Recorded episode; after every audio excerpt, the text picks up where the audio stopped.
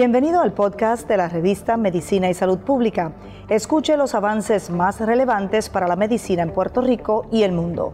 Si desea ver este podcast en vídeo, puede hacerlo en nuestro canal de YouTube Revista M S P.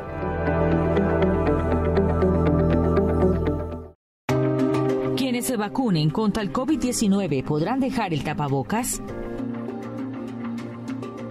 La respuesta a esta pregunta es no. Aunque la eficacia de las vacunas de Pfizer, AstraZeneca y Moderna pueden ir del setenta al noventa por ciento, la inoculación del fármaco no implica una inmediata vuelta a la normalidad. Esto ocurre porque se genera protección a la persona vacunada, pero no se descarta que pueda seguir siendo vector de propagación del coronavirus. Michal Tal, inmunóloga de la Universidad de Stanford, dijo a The New York Times que el motivo radica en que las personas vacunadas con un fármaco en sangre aún podrían mantener un reservorio del virus en sus mucosas nasales. Aunque estén protegidos, podrían actuar de propagadores. Esto teniendo en cuenta que la mayoría de las infecciones respiratorias, incluyendo el coronavirus, la nariz es la principal vía de entrada. El virus se multiplica rápidamente allí, sacudiendo el sistema inmunológico para producir un tipo de anticuerpos que son específicos de la mucosa, el tejido húmedo que recubre la nariz, la boca, los pulmones y el estómago. Si la misma persona se expone al virus por segunda vez, esos anticuerpos ponen freno a la infección.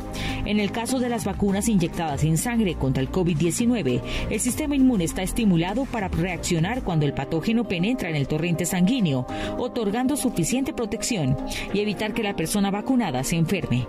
Algunos de esos anticuerpos circularán por la mucosa nasal y harán guardia allí, pero no está claro qué cantidad de la reserva de anticuerpos puede ser movilizada o con qué rapidez.